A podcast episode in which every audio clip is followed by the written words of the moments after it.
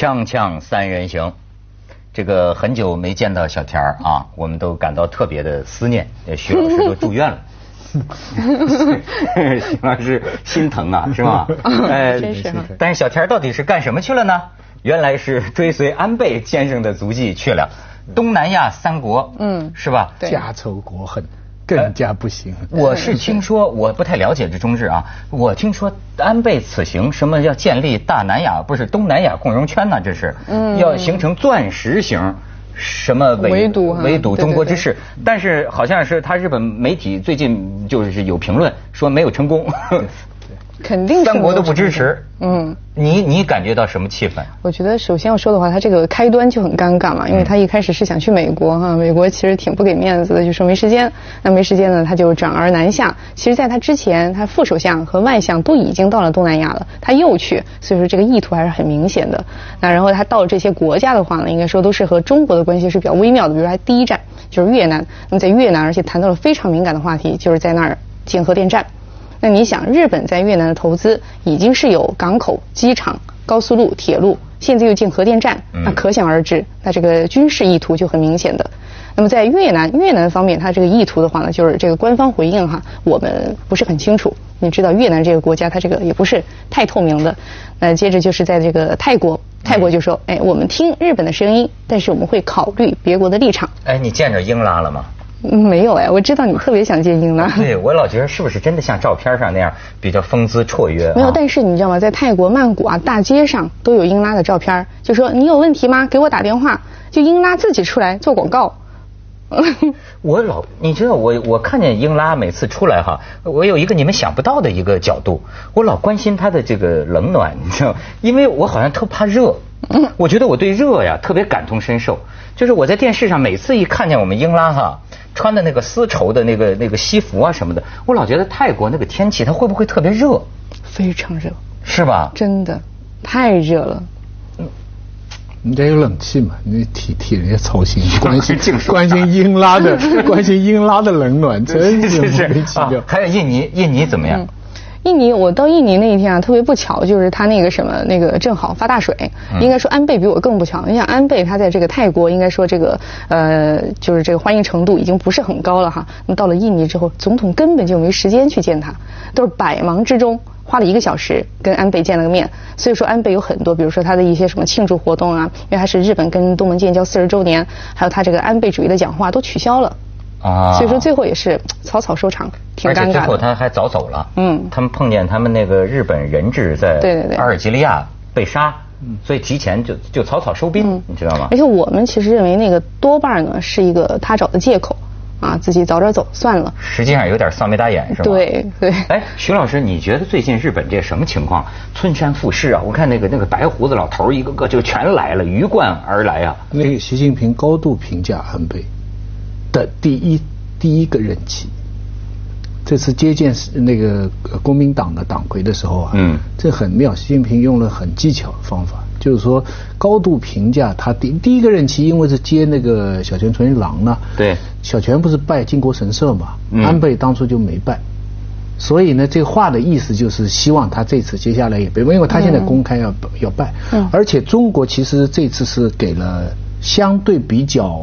克制比较软的一招，就是接了信，不是来时候没见你，哎，等到最后，哎，等到最后，但是呢，而且提出中日可能有高峰会议，那回去那个国民党的人见安倍也是，但是现在的死着卡在就是日本，他还是一口说没争议啊，这个钓鱼岛没有谈判余地，所以这等于是就是说你给面子他都不给，一点台阶都不下。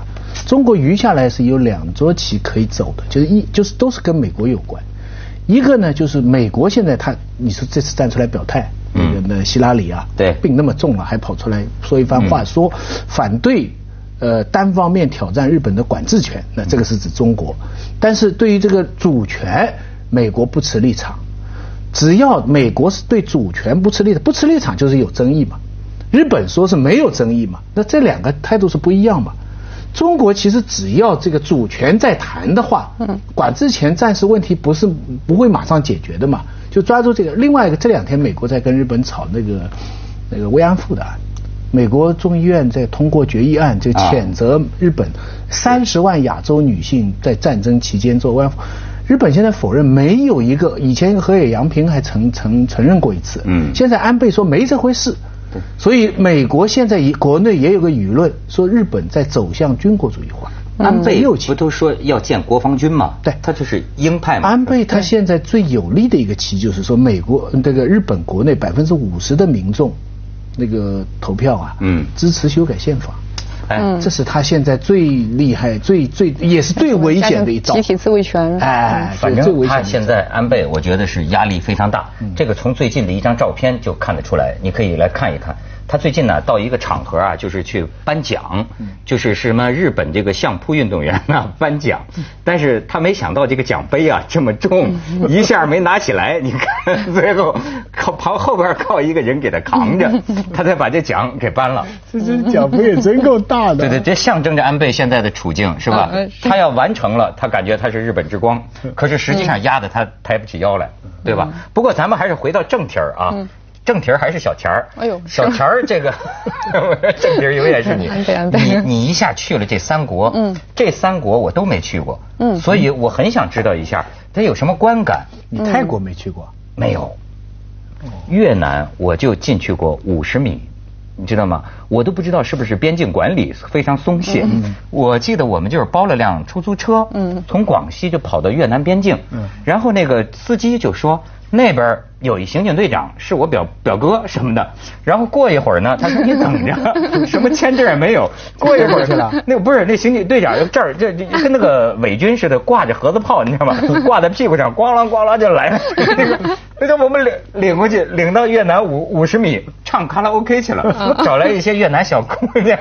哎，我记得挺清秀的，穿着那个那个纱纱，那叫纱丽吗？还是应该是吧？至少印印度的那个叫纱丽，应该差不多。啊啊。对，他有这个印象，他也觉得越南帅哥美女不少。哎、对对对，越南人长得挺漂亮的，真的，嗯，嗯因为他们皮肤比较白，而且呢，越南尤其是越南这个胡志明市哈、啊，混血特别多。哦，嗯，所以混的美国人的吗？应该是法国比较多。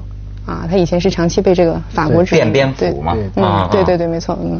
其实要说起对于东南亚的印象的话呢，我觉得这个过去哈，我们要想起的话，那尤其是中国人近几年一想起这个东南亚，那就是这个争议的岛屿啊、军舰呐、啊、石油啊、渔船呐、啊、这些，对吧？对。但真的去了之后呢，你发现，哎，其实那个地方还是充满阳光的。哎，就像你说的，那些女孩子身上穿的那种纱丽啊，很绚烂多姿的，嗯、而且甚至有一点那种薄汗轻衣透的那种小性感。还挺好的，其实感觉就到了这个市井。越南准性感吗？你觉得保守吗？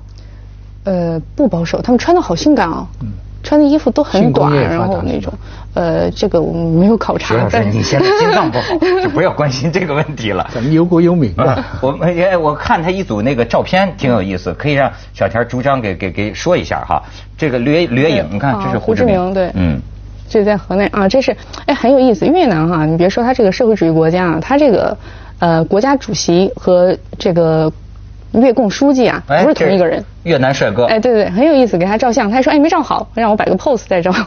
这就是他那个嗯叫阿婆庙，那个华人的庙，啊、对，这是这是印尼。印尼了。印尼的这个雅加达，雅加达是我见过的这个，你看这是他的这个五星级酒店哈、啊。那老头是谁啊？哎，这是以前的一个驻华大使。哎，这个咖啡，哎，我一定要讲这个咖啡。哎，咖啡叫猫屎咖啡，你喝过吗？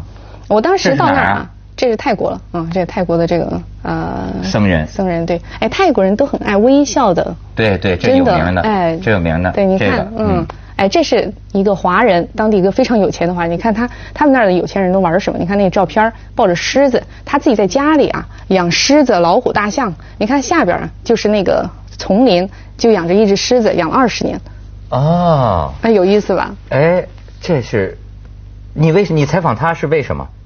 不是我，我先讲前面那个猫屎咖啡。猫猫屎咖啡，你知道它在印尼啊，就是在那个那个咖啡丛林里边还养了一种麝香猫，然后呢让那个猫去吃那个咖啡豆，然后让它这个便便出来啊，然后再去加工提炼，最后就是猫屎咖啡。我当时去在印尼，在雅加达，我到处去找。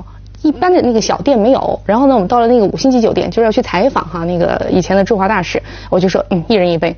然后呢，跟我们一起的那人说很贵的，我想咖啡能贵哪儿去哈？我说一人一杯没关系。然后我们五个人还是六个人，哎，最后结账的时候还好，那个大使他的一个助理啊就抢着把这个单买了。我后来一算，港币一两千一杯呢。咖啡，嗯，猫屎，嗯，怎么，这有什么好的呢？很香，但是真的很香。啊，嗯，这是真的，就是你现在你喝过猫的大便的咖啡了，但是完全喝不到那种味道的，就是一般的咖啡的那种涩味、酸味完全没有，就是苦、香，还有那种回味。要不说安倍啊爱到那儿去，日本人也玩这个。日本人的一些食品呢，就是从这个大便里头，你知道吗？提炼出来，他们都不嫌恶心的，你知道吗？锵锵三人行，广告之后见。你觉得这趟三国行，其实要是自个儿旅游，未必去这几个地方。那当然。所以当记者的好处就是他，你看，免费去一些平常不太想去的地方。对，然后会跟一些这个平时你一般不会跟他花那么多时间去聊天的人去聊天。对。然后真的还就有跟游客不一样的发现。是。你觉得给你印象最深刻的是什么？啊，除了猫屎咖啡以外。对，挺多的。其实，在越南哈、啊，要去做一个记者，在越南去采访啊，很有难度。就到处见刚才看到的那个照片啊，军叫军警，他们不知道是军人还是警察，然后一直都是对对对，然后随时都提高警惕，然后看一外国人哈，你要拿摄像机了，拿照相机了，然后马上盯着你，然后就走过来了。然后我在那个越南，我就跟他们讲说，哎，跟我们总部这个领导就说，哎呀，很难采访。他说，那你一定要采访，一定要采访。我说那怎么办呢？然后我就在他那个大教堂的外边哈，看见一一群这个旅行的人，美国人。嗯，哎，我想那这下好了，我去找那个游客采访吧。我就看见一个美国的老大爷，我就过去了。我说：“哎，我操！”然后就开始聊起来了。哦、啊，他在越南嘛，好久没有人跟他搭讪了。哎呀，他也跟我聊，特带劲，你知道吗？在这个时候，我觉得哇，如芒在背，他老婆在后边盯着我，真的很难。反正这个凤凰记者，这尤其他们这些女记者都有名的，在外边什么火线上采访，经常用一些所在国涉嫌犯罪的手段进行采访，是吧？不是说越南现在挺开放了吗？我是没去过，经济上也很开放了，跟美国关系也改善了。他的对对对，你觉得国内的控制还是很厉害？很严。对，越南要说经济的话，经济发展比较快，只能说，但是基础太差了。比如说在河内啊，首都，首先呢，你一下飞机，然后出了机场，哇，笔直的大道啊，真的是。然后我们是晚上到的，这个灯火通明，然后很宽敞，就典型一个社会主义的首都的机场大路。嗯、但是呢，你过了那条路以后啊，有路灯都很少，甚至有的地方就是只有一边有路灯，就基础设施建设非常的落后。其实，但社会秩序好吗？不好。那我觉得，就我们两次被骗了。是吗？对啊，然后越南那个钱我直到走都没弄清楚，然后那个换算非常困难。然后有一次被那个出租司机骗了钱，哎，我搬完行李说，我说我不是这么多，我说那个怎么讲？他对对对，你算错了，然后走了。那就是哎。社会主义过去，咱感觉咱们的那个年代，就好像犯罪率并不高，是吧？嗯、这些这是他这儿社会主义，就什么坏事都凑一块儿去了。嗯、当然，可能是我运气不好吧，碰上了，不知道。对，不不是常规的。然后社会主义在走向资本主义化的这个这个阶段呢，是是、嗯、都会比较乱。原罪原罪东欧也是这样。东是对对。嗯、还有一个就是什么呢？你对那儿的华人印象怎么样？嗯，要说到华人哈。呃，我其实还真是在三个国家都有这个遇到华人，不同的身份，有比如说学生啊，然后有这种比较弱势的那种，呃，做餐饮的呀，或者是这种作家，还有就像刚才采访的那个，就是一个企业家什么的都有。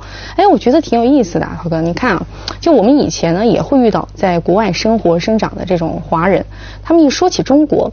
哎，就是你们国家怎么怎么样，我们就说这是被腐化了的这种啊，嗯、这个都已经叫什么数典忘祖了，都忘了自己的根儿了。嗯、那这一次我遇到这些东南亚国家，就是不管是什么经济，还是这个国家地位，还是这个城市建设，跟中国都没法比的这些国家里边华人啊，他们呢，我觉得有两个特点，第一就是都能说非常流利的中文。啊，也就是说，他们对这个中华文化的这个传承，至少还是比较好的。嗯、第二个呢，就是一说起祖国，都是充满了无限的深情。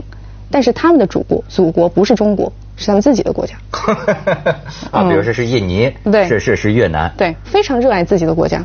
然后他们对于中国的话呢，知道自己的根儿在哪儿，但是那不是我的国家，感情不深。嗯，你觉得为什么呢？嗯对，这个其实是一个很好的问题。我觉得至少呢，我这一次有遇到，尤其是在印尼，我花了比较多的时间，嗯、呃，有跟这些印尼的华人在谈。那么有一个不能够避免的话题，那就是当年的这个反华。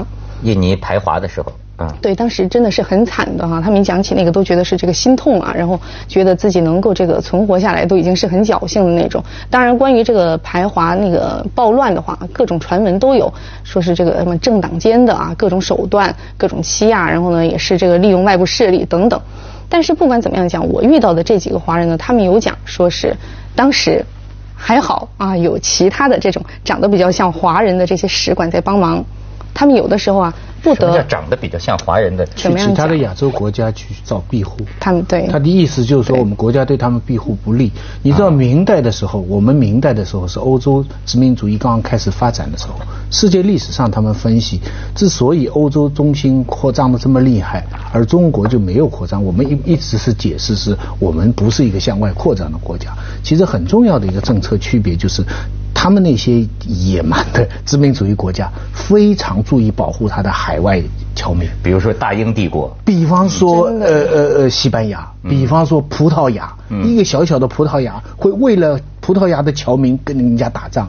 中国是一点不 care， 中国我们人多，嗯，出去了以后，中国很多很多人在菲律宾，比比那个其他荷兰呐、啊、葡萄牙多得多。但是我们不把它当做一回事，我们只要你们回来效忠啊、拜下、啊、就行了。我们没有说好听一点，我们是真是和平国家，我们没有扩张的野心。所以实际上这两种情况都有。为什么咱们经常自欺欺人呢、啊？嗯、就说这种南洋海外华人，我也见过哈，嗯、就是说起什么中国来，感觉是中国文化呀什么什么的，嗯、也有有感情的。嗯、但是实际上小田这发现就说明啊，也有寒了心的，这个两种肯定都存在的。应该对对对。这个都哎，你刚才说起明代啊，好像你这次还弄清了一个明代跟郑和有关的事情是吗？对，很有意思。就是以前我们一说起这个郑和下西洋，对啊、嗯，都是这个就浩浩荡荡的啊。首先这个景象就他一共是七次下西洋吧。然后呢，当然也有这个另外的传说，就是说是为了找这个朱见文哈、啊。啊，这个建文帝，建文帝，对对，朱允文吧，朱允文叫什么名字？对，弄不清的别说，对，别说。然后当时就说，哎，当时这个就是中国，我们去传播文明啊，建立友谊，而且他到了这些所有的南洋国家，真的是很被尊崇的，就甚至是什么，等着你来给我发那个诏书。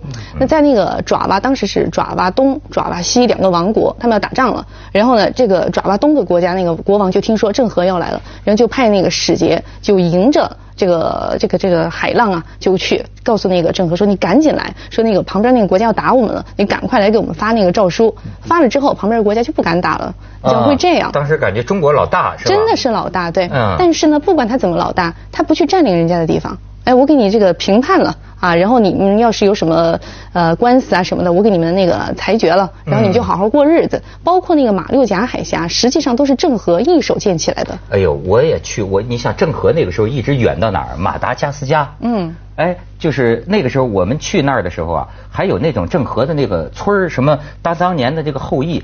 所以我说郑和，你别说他是个太监哈，嗯，他留的这个种啊，到处都有，真的很远。锵锵三人行，广告之后见。接着说啊，郑和哈，对太监的事儿都爱听。然后他到了那些国家，而且可以说啊，郑和那个时候他下西洋，身兼着什么外交部、国防部、统战部，对吧？嗯、商务部，他去做生意，对，很多职能啊。对，然后甚甚至还对对对，甚至还有孔子学院，他就教人家学那个说中文。哎，但是呢，你说啊，我们我们看到的例。哎，他因为这个传播了文明，所以说呢，大家都服了我们，我们是以德服人啊，这个叫博怀柔以远人啊。嗯。所以说呢，这个大家都来万国朝圣，大家都来那个献贡品啊，就来到当时的这个呃朱棣还在南京，就来南京来献来来来朝贡。你说为什么呢？为什么他们去朝贡呢？真的是因为这个德行让他们服了吗？还是因为有什么军事威慑吗？还是什么的？但是我们看到的历史啊，他们是欢天喜地的来的，甚至那些国王就携家带口的来了。他是不是觉得中国生活好啊？也有这种来了之后他才知道好，他来之前怎么知道好呢？对吧？一个大国庇护呗。实际上是为什么？西哈努克亲王有这种有这种对，但是他是在西哈努克，他是因为之前就知道，而且他那个时候也没办法了嘛，也没什么退路了。世界这个世界文明的岔路口，嗯，现在有人分析是因为中国气候太好，地方太好，嗯，欧洲哈，你看欧洲的气候，欧洲的雨季啊都在冬天，嗯，欧洲只能种一季。所以欧洲整个欧洲你你欧洲住过，这地方不是人待的地方，所以他们一定要到外面抢地方。嗯、中国啊，尤其是中原啊，从古至今两千多年农业社会极其稳固，所以说难听一点，以前从从了郑和那个那个时候，中国人觉得我们的地方最好，中央，嗯、你们听我们就行。嗯嗯，欧洲人是咱地方不好，所以到外面到处抢。对。整个世界文明就在那里岔了口，然后现在风水又变了，北京那个天上那个阴霾，呃，这个雾霾已经人环境没法待了都。嗯，当然我们到了鸦片战争的时候，我们就早知道了，我这个我们这条路不行。对，但是你说这些个呃南亚、东南亚的这些小小王啊什么，当时来这儿是为什么呢？后来我知道是为什么，就是因为中国那个时候不是经济特别好嘛，从唐唐朝开始就有这个市舶司，然后是鼓励这个对外通商的，那么到了宋朝就更是这样了，宋朝当时中国的。这个 G D P 占全世界的百分之八十，然后元朝哎开始有一点紧贴，就开始有一点这个封闭了啊。嗯，然后呢，它就是这么有禁海令。可是到了这个明朝就更是这样。可是呢，这些使节，如果你们来明朝朝贡，你们可以顺带的卖东西。哦，走私来的，哎、不是他能做生意，能做生意，对啊、哦，所以就长居首都就不走了。哎、没错。哦，小田你看多有文化，去一趟，去一趟这三国，这叫勾陈呐、啊，是吧？